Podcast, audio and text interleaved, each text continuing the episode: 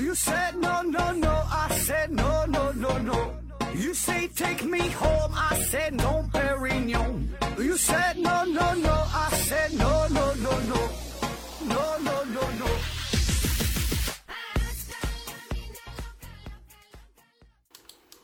拼命探索，不计后果。欢迎您收听《思考盒子》，本节目由喜马拉雅平台独家播出。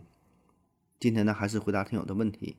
第一个问题，幺三六八六三零提问说：何子老师，为什么历史上的强国大部分都有海岸线，都有强大的舰队？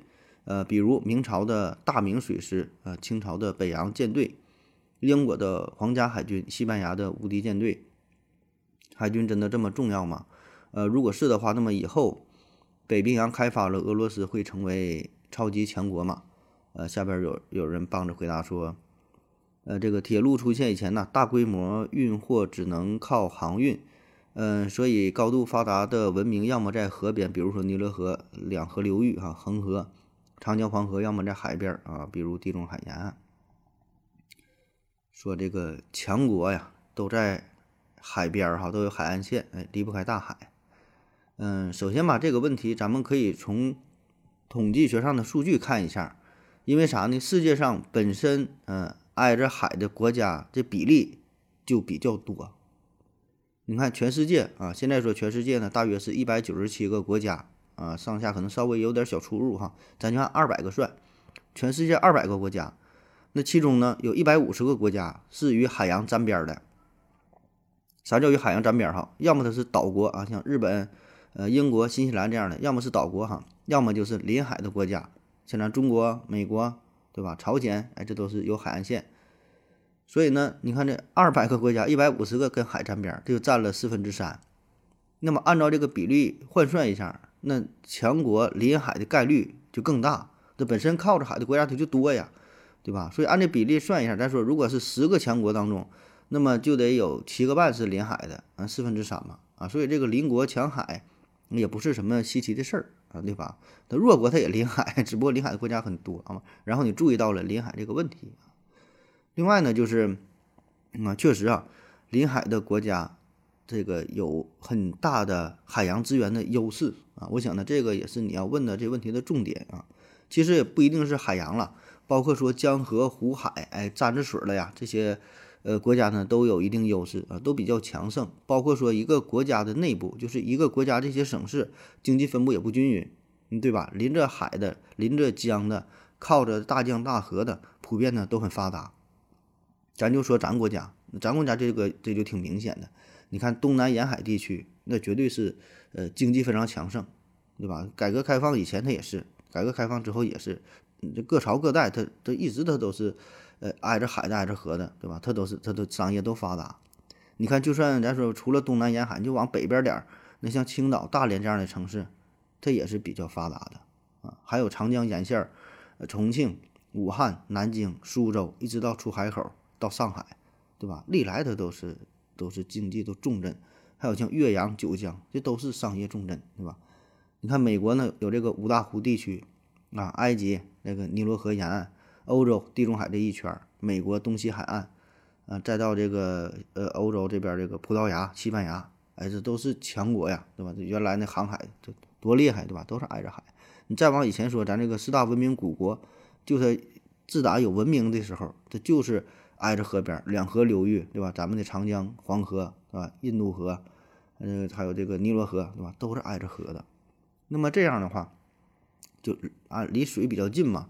这就是为人类的生存发展，呃，提供了一个最最基本的这个这个条件，对吧？无论是古代你是喝水呀，对吧？你是种田呐，都离不开水。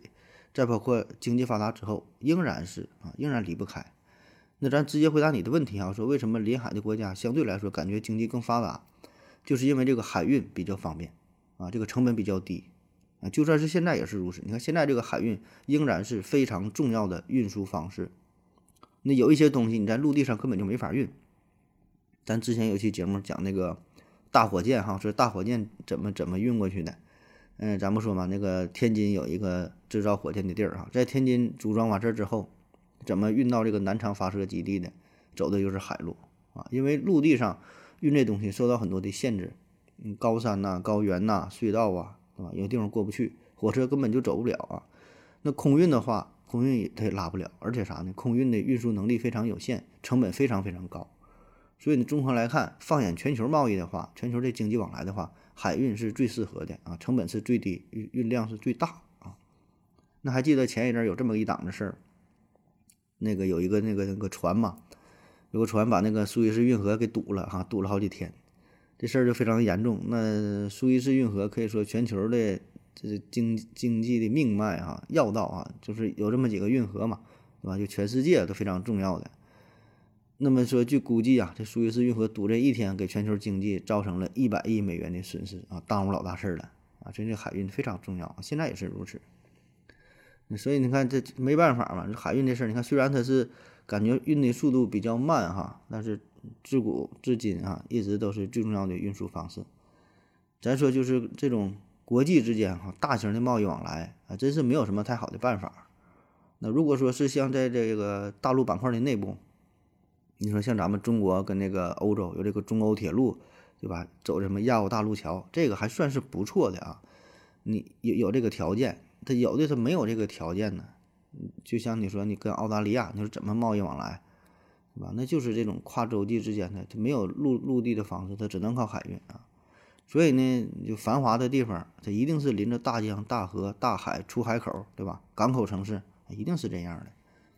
那除此之外，哈，还有一方面就是本身的这个海洋提供的丰富的资源啊，像这个渔业啊，打捞捕鱼啊，全世界有四大著名的渔场，对吧？那著名渔场周围，你看，那都是挺发达的城市。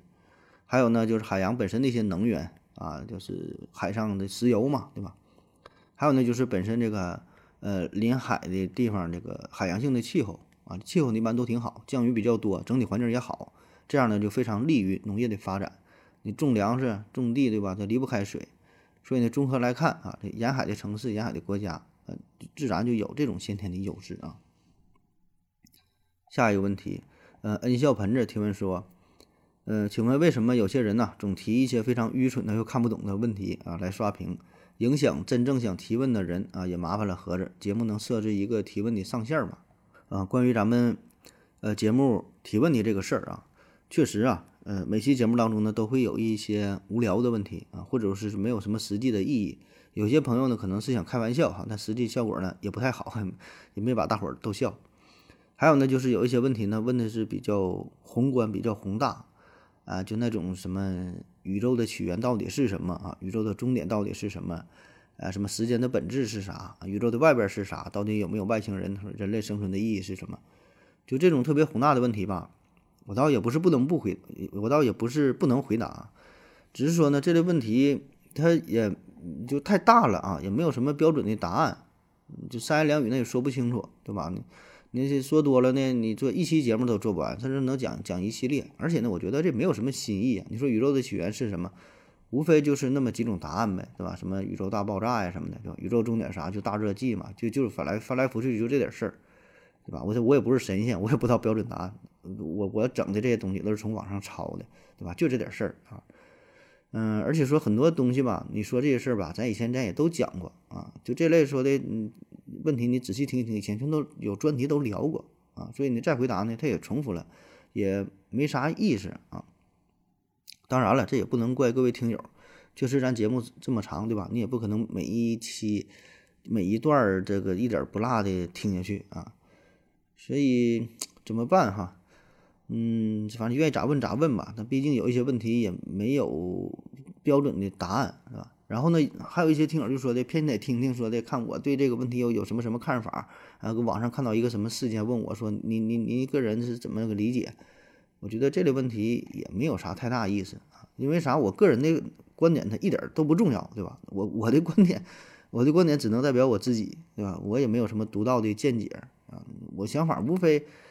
就是说，它没有什么新鲜的地方，无非就是呃，就选择题，对吧？就是说，这这个事件啊，A B C D E F G 这么几种，这么几个想法，那我是哪一种？无非就选了其中一个，也并不能证明啥呀。我选的也不是对的，你说有啥参考价值吗？没啥意义，对吧？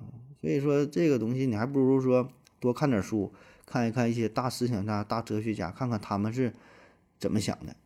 对吧？咱就做节目也是在网上抄，咱说实话，对吧？就网上东拼西凑的，都是普通人，也没有什么创新的思想，没有什么颠覆式的答案，对吧？然后这朋友说，能否设置一个提问的上限啊？我不知道你说这个提问的上限是指的什么意思？是不是说这个每期呃限制提问几个问题呀？说比如说每期每期限制一人只能提供一个，是不是这意思啊？这事儿吧，其实我之前也想过啊，就是之前有很多朋友一起问了好几个哈，是十好几个、好几十个。嗯，你要说限制吧，这倒是个办法，但是说你没有办法一一去审核，因为啥？咱一期节目都好几百个问题，我不可能说挨个的，我还得核实一下，看这个人问了几个，这个人问了几个，对吧？这个工程量也是比较大啊，所以呢。也没有啥实际意义，对吧？咱就是做节目，这个互相理解呗。那咱咱跟听友这个朋友关系，你说整的我还得说限制你，你就问一个呀，不能不能问多。那这这人说，哎，那我就换个名，换个小号再来整，整的斗智斗勇，这没啥意思。本来一个挺欢乐的事儿啊，整的跟那个警察抓小偷似的，这个毫无意义啊。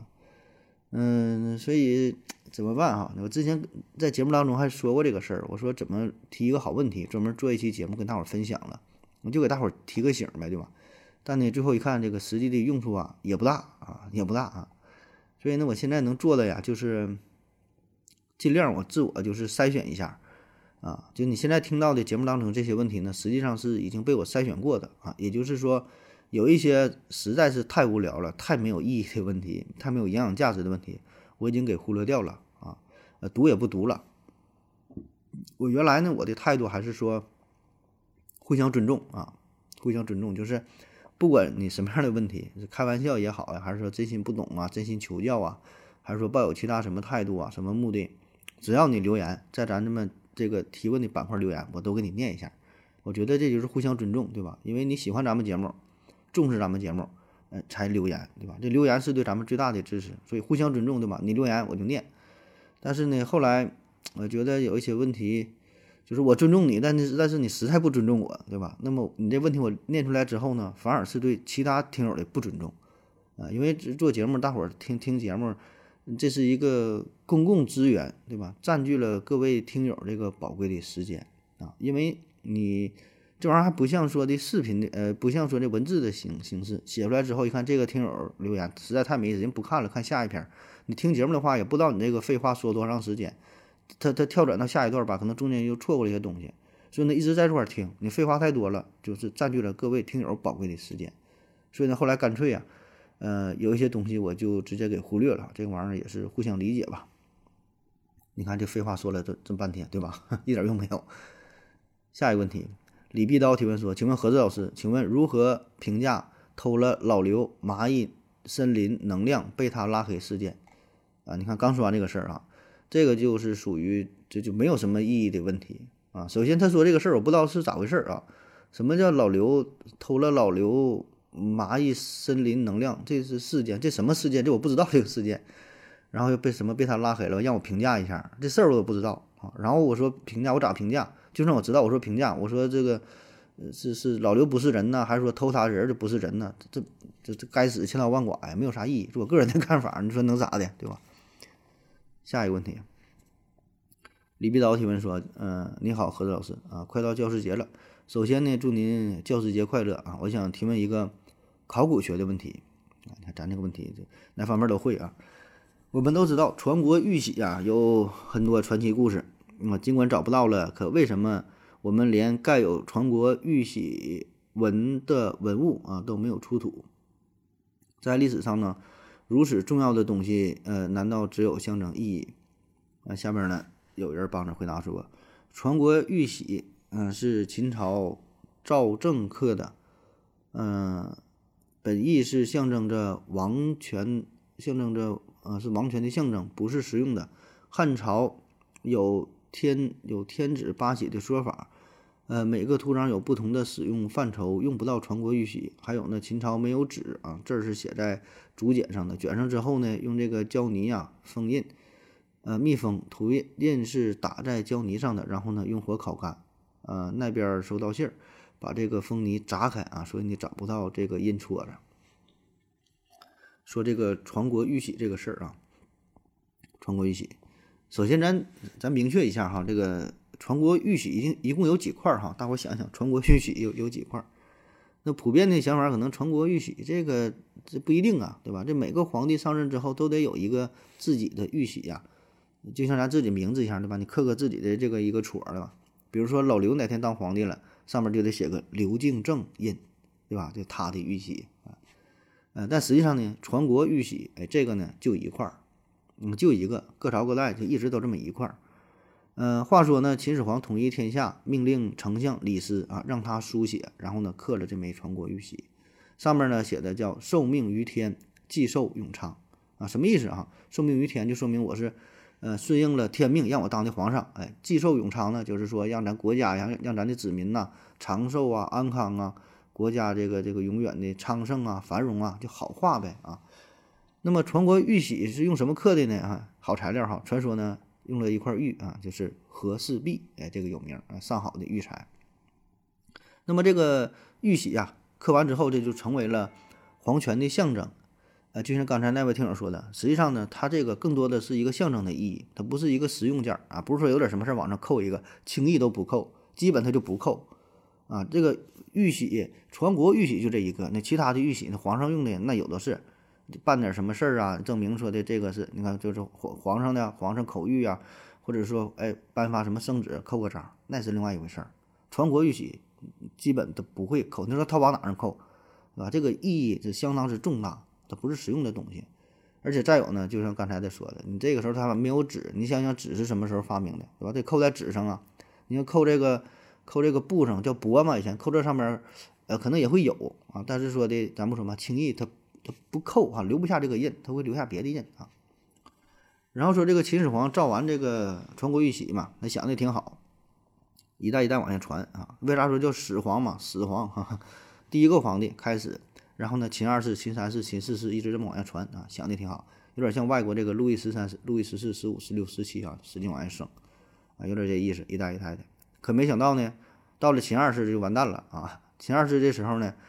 就把这个玉玺呢是献给了汉高祖刘邦。那么从此以后，这个玉玺呢就成了汉代的国之重宝，哎，国之重宝。那一代一代呢再继续往下传，哎，后边呢历朝历代这个玉玺呢，呃，一直都是世人争夺的对象啊，就是说。你真的当皇帝了，你没有这个玉玺呀，稍微就差点意思啊，叫白板皇帝啊，白板他 没有没有这个玉玺，你必须不但得争夺下下来这个王权，把这个玉玺还得整到手，哎，这个你证明哎这真正的皇帝，对吧？你受制于天命嘛，那玉玺就是一个呃一个符号，一个精神啊，一个一个象征啊。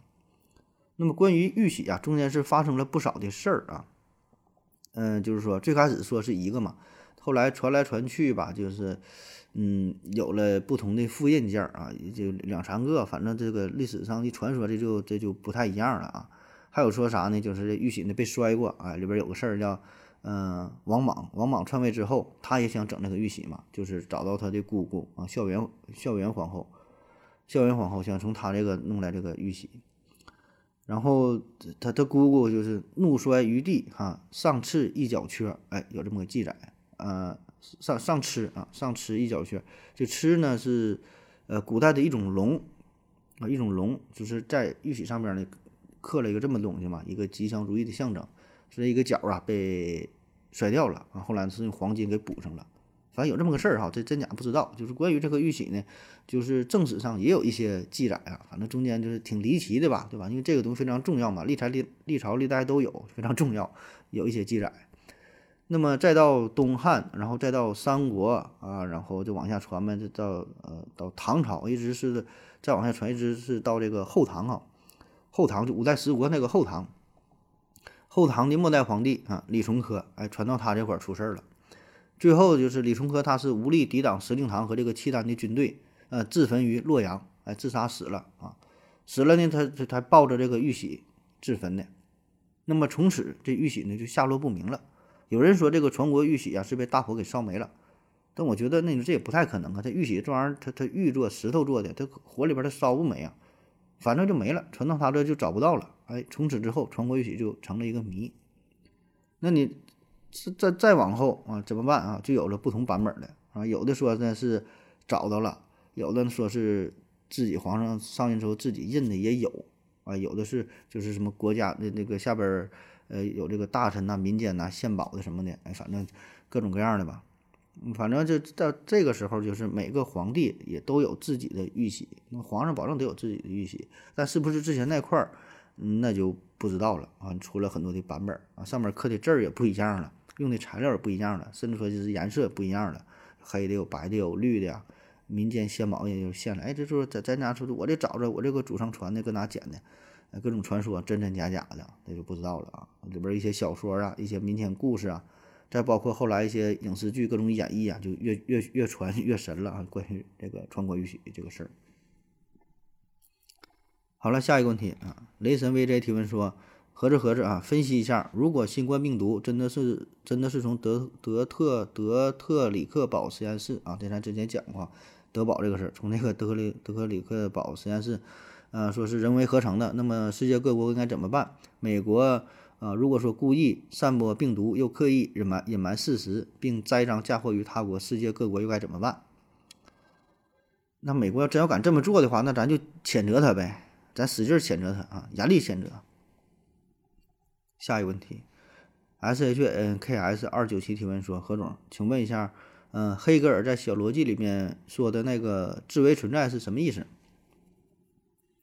嗯，自为存在啊，嗯，自为存在这个词儿呢，这个在黑格尔的哲学里边呢是经常出现啊。除了自为存在，还有一个叫自在存在啊，大伙儿呢也经常弄混啊。啥叫自为存在？自在存自自在存在啊？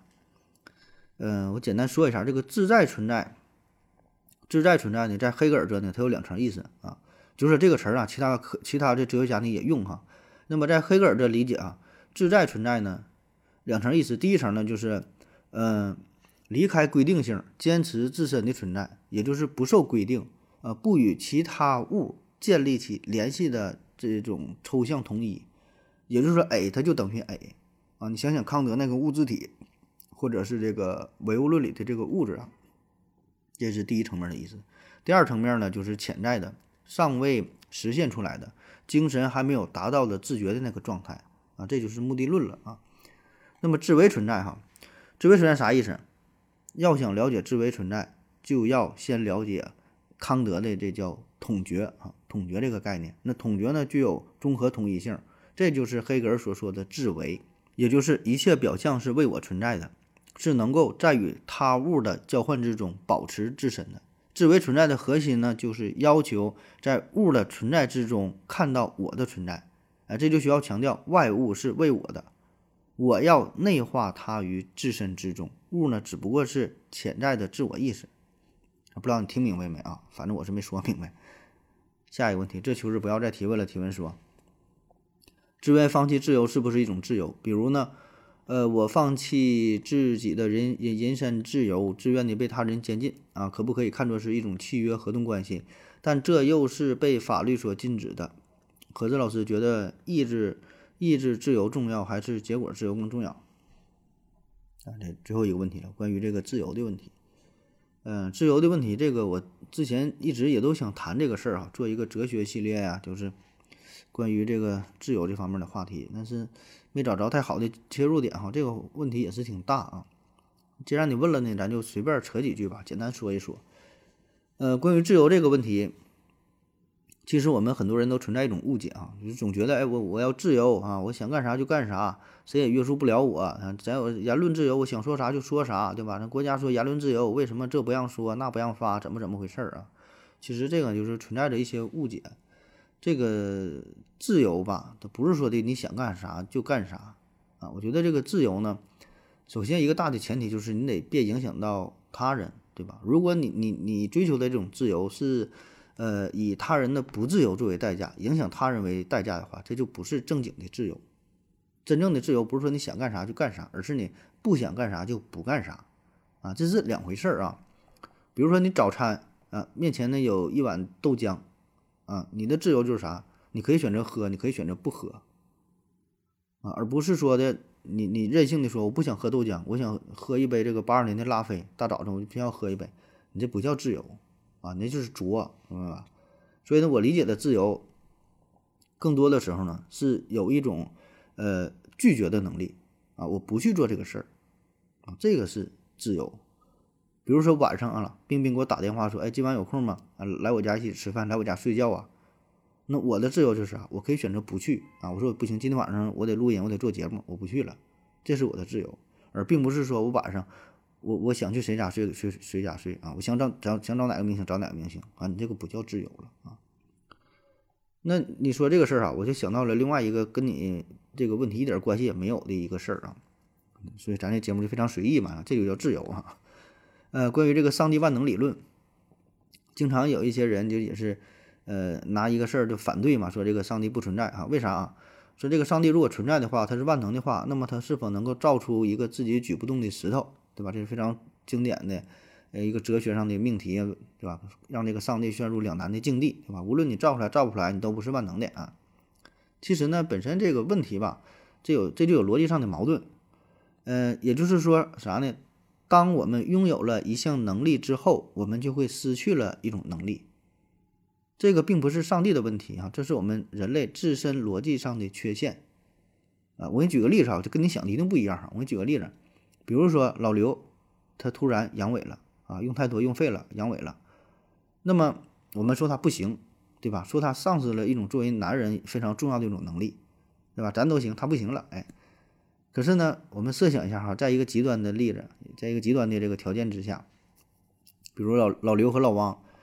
都被这个一个坏人抓走了啊，被一个歹徒抓走了，然后给他们绑在一个小岛之上啊，给他俩人都扒光了，绑在椰子树上，前面呢站了一个非常性感的妖艳的女郎，跳着脱衣舞，要求老刘和和老王说俩人啊，坚持十分钟不硬，那我就给你们俩放走，否则呢，你姑妈切记包皮给我压，哎，咱做个游戏哈，输了呢，梆家一枪啊。